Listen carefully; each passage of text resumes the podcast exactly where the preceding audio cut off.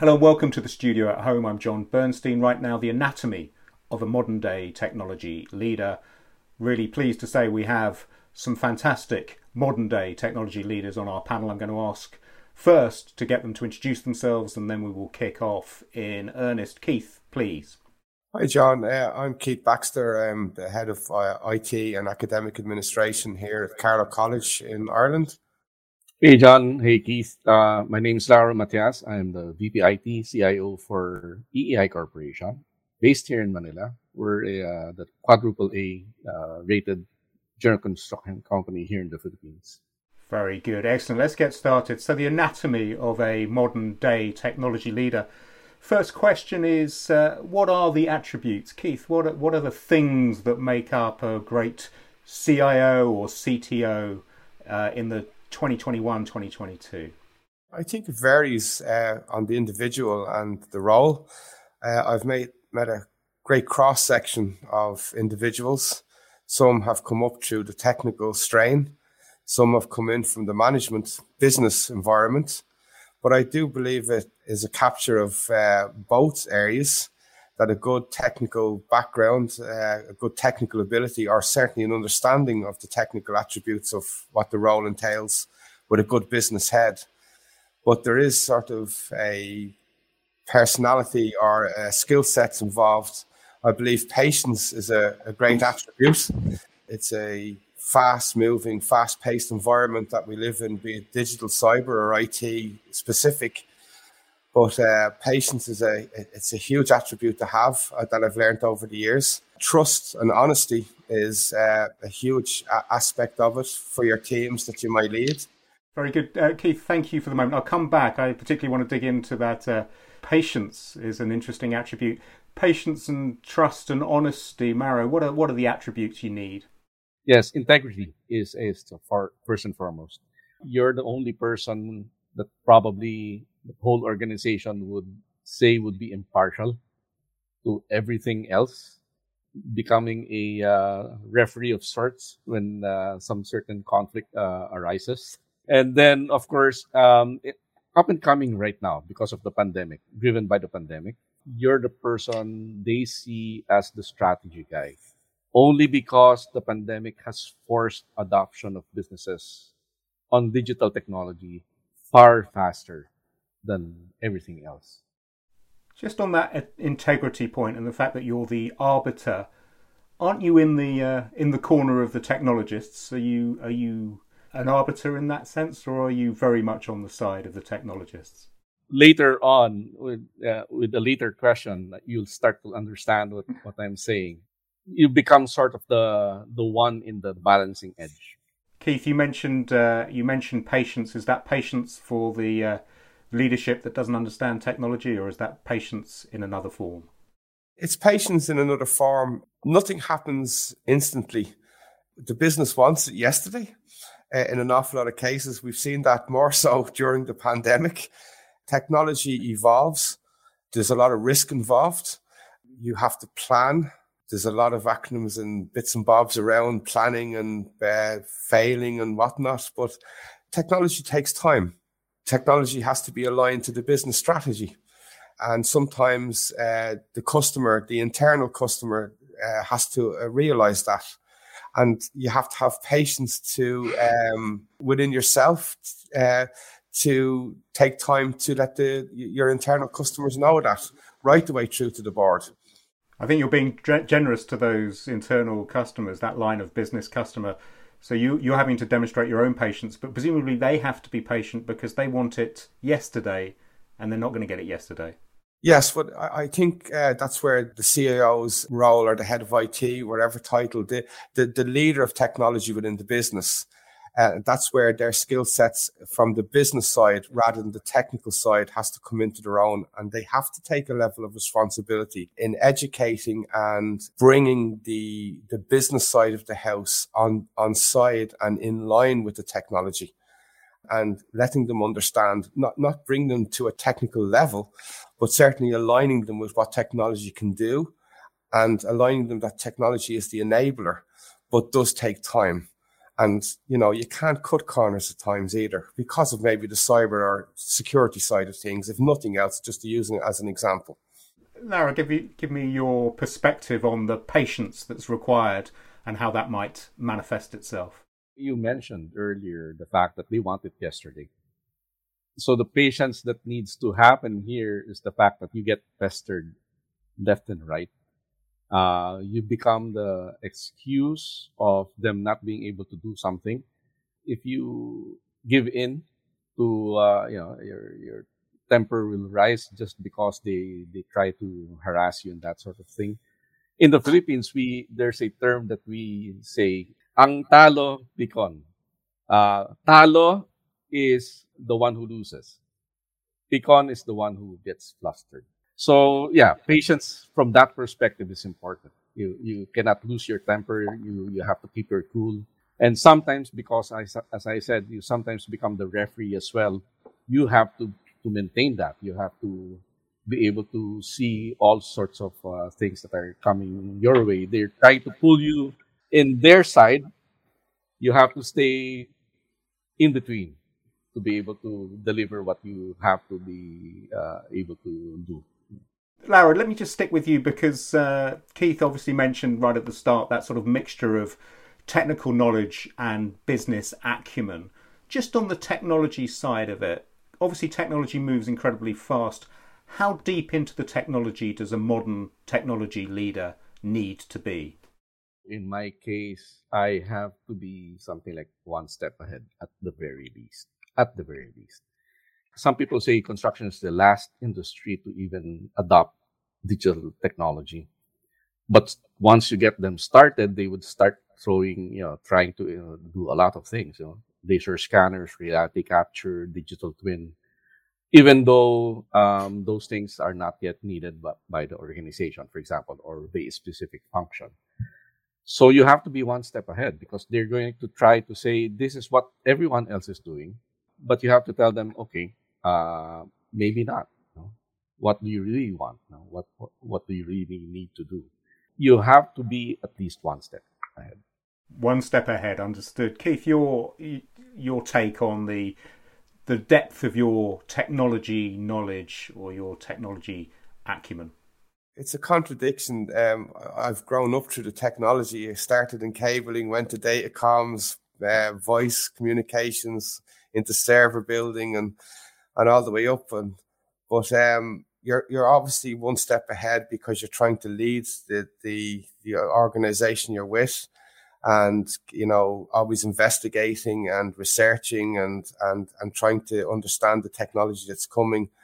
The days of me having my Linux and and Windows and Raspberry Pis all across my desk at home or in the office and playing with Kali and whatnot ha- have diminished o- over the years. So my, my level of, of technical ability at, at that level has diminished, certainly.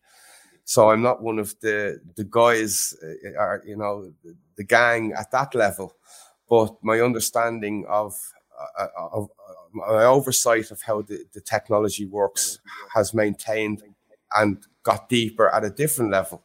It feels to me that it's about the ability to know enough and to have that broad knowledge that you can ask the right questions, Keith? Yes, yeah. I suppose um, to use the, the, old modem, it's, it's the ability to understand at a level and then being able to translate the technology to be able to explain it at a different level that, that everybody can understand and then to be able to quantify it enough to be able to make it financially viable to be able to translate it into a business for a return for the business also uh, not necessarily financial return at times, but to actually to, to make it viable for a business. You know, I'm in the education sector now, so it's a different type of return. Understood. Thank you. Lauro, another question. Really interested to know is there anything that you do that technology leaders do that goes hidden? It might be incredibly valuable thing that you do, but actually the rest of the maybe the leadership team doesn't actually realize that's something that is part of your makeup. Yeah, well, I alluded to that earlier, John. It's a very simple thing, um, but it's something that uh, normally taken for granted, um, at least from my experience. Uh, it's the role of the CIO as a transformation nexus. No? Um, what does that mean? As I said, right now the pandemic has forced a certain sort of, of uh, instability, whether it's market, supply chain, labor effects of the pandemic. Um, but as a CIO, if you're you guys are familiar with the inherent instability uh, philosophy, for example, how the F-16 was developed, or even the Sopwith Camel at that time, where the design of the aircraft was actually it was uh, unstable and there was a computer that was doing everything to make things stable.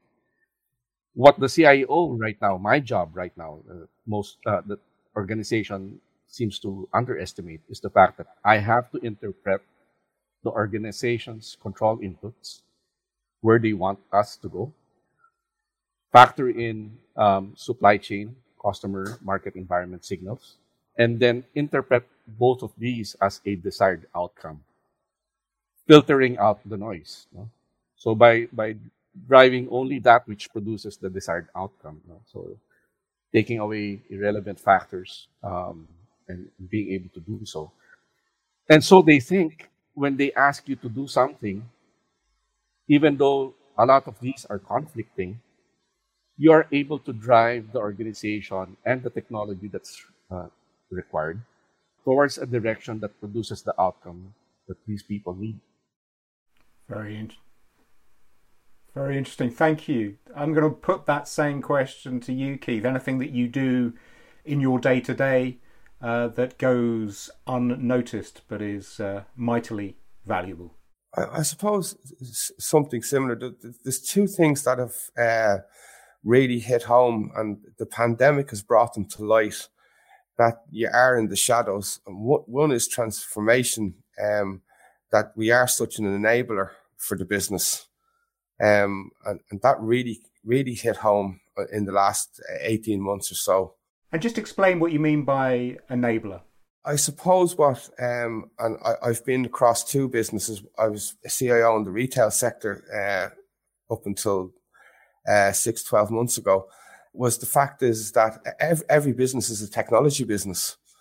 And they found out very quickly how much of a technology business they were, be it from working from home right the way through to e-commerce and how uh, important the IT business was in enabling them to trade operations and um, and the detail of IT within the ability to trade right the way through to supply chain.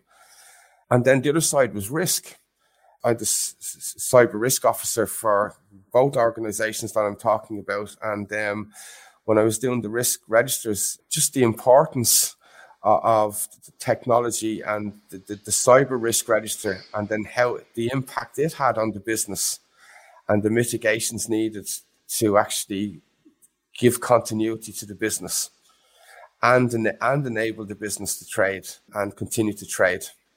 Lauro, those two points, and uh, the first one was the enabler, which I think picks up on your your description as well, and then risk. But around that enablement piece, has the pandemic, you know, this I started by saying what are the things that people don't notice that you guys do? As a result of the pandemic and trying to battle through it from a business point of view, has the pandemic made that thing that was once invisible now visible? No, it has driven it further underneath. Um, I, I, I would explain it this way digital signatures certainly is one of those things that the you know pandemic has brought upon us. However, there are different forms of di- digital signatures, different workflows, and you know you would have vendors actually coming to you saying theirs are the, the best stuff. You would have people inside the organization endorsing only because you know their relatives or you know a friend of theirs are doing the same sort of thing elsewhere Keith mentioned a very important fact risk.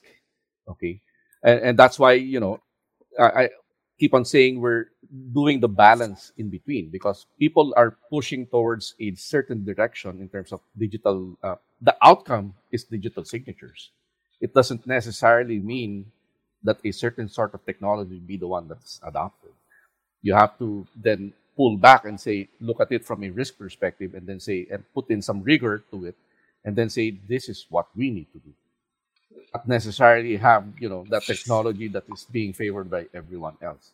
So it has been you know your question about you know has that then um, exposed what we've been doing all along? No, all the more because there's so much noise right now. When I say noise, it's you know uh, vendors saying theirs are, theirs are the best. Uh, you know, people saying this one, um, and uh, senior management wanting to do something else.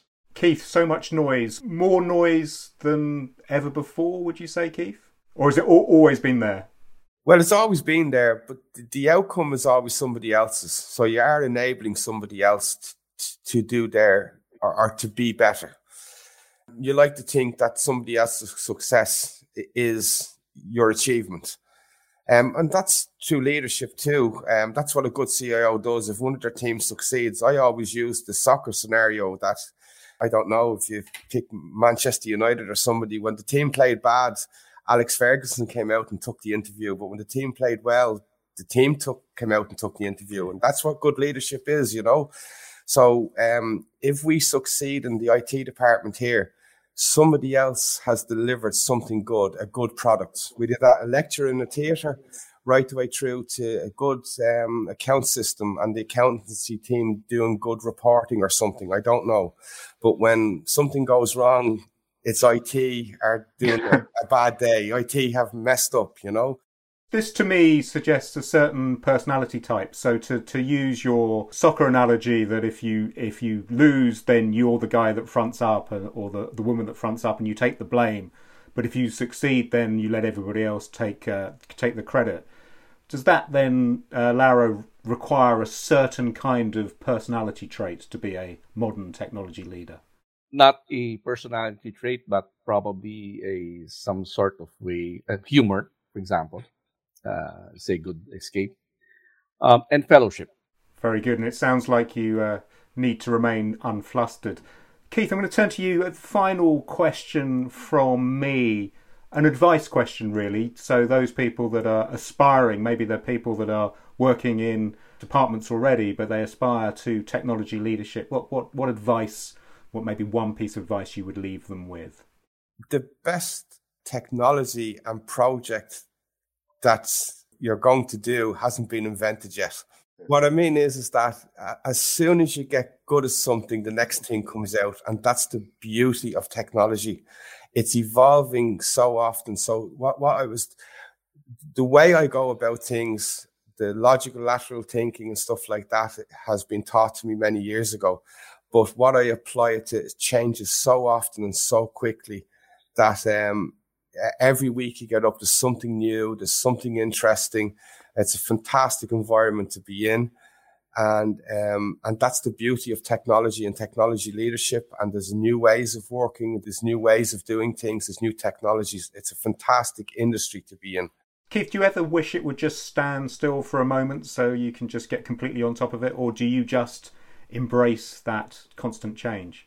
I embrace the constant change. I don't think I could be in an industry where uh, I don't know. We always look at the the accountants or something and says, I don't think I could do that sort of same week in week out. I know their industry changes regularly as well with VAT changes and stuff like that. But just sometimes I wish they just wouldn't release another Windows and give us a chance, you know. But um, but uh, you know, in Very general, good. it's a fantastic industry to be in interesting point you make. I think all the accountants that were accidentally listening to us have now switched off. But I, I take your, I, I take your point in the spirit that it was it was given. That's really interesting. Lauro, I'm going to ask you the same question. A final thought: What piece of advice would you give those people aspiring to be tomorrow's technology leaders? It's constant communication. You have to constantly communicate to your stakeholders. You have to constantly be in tune with what the environment is doing uh, you have to be constantly communicating with your vendors, um, with your team. It is a role as a communicator that will actually make you uh, in touch. Even going back to what I mentioned earlier, becoming the transformation nexus, the only way that can happen is if all of your communication channels are open. Very good. Excellent. Lauro, Keith, we'll leave it there. Thank you both very much. Really fascinating discussion thank both of you and thank you all very much for listening.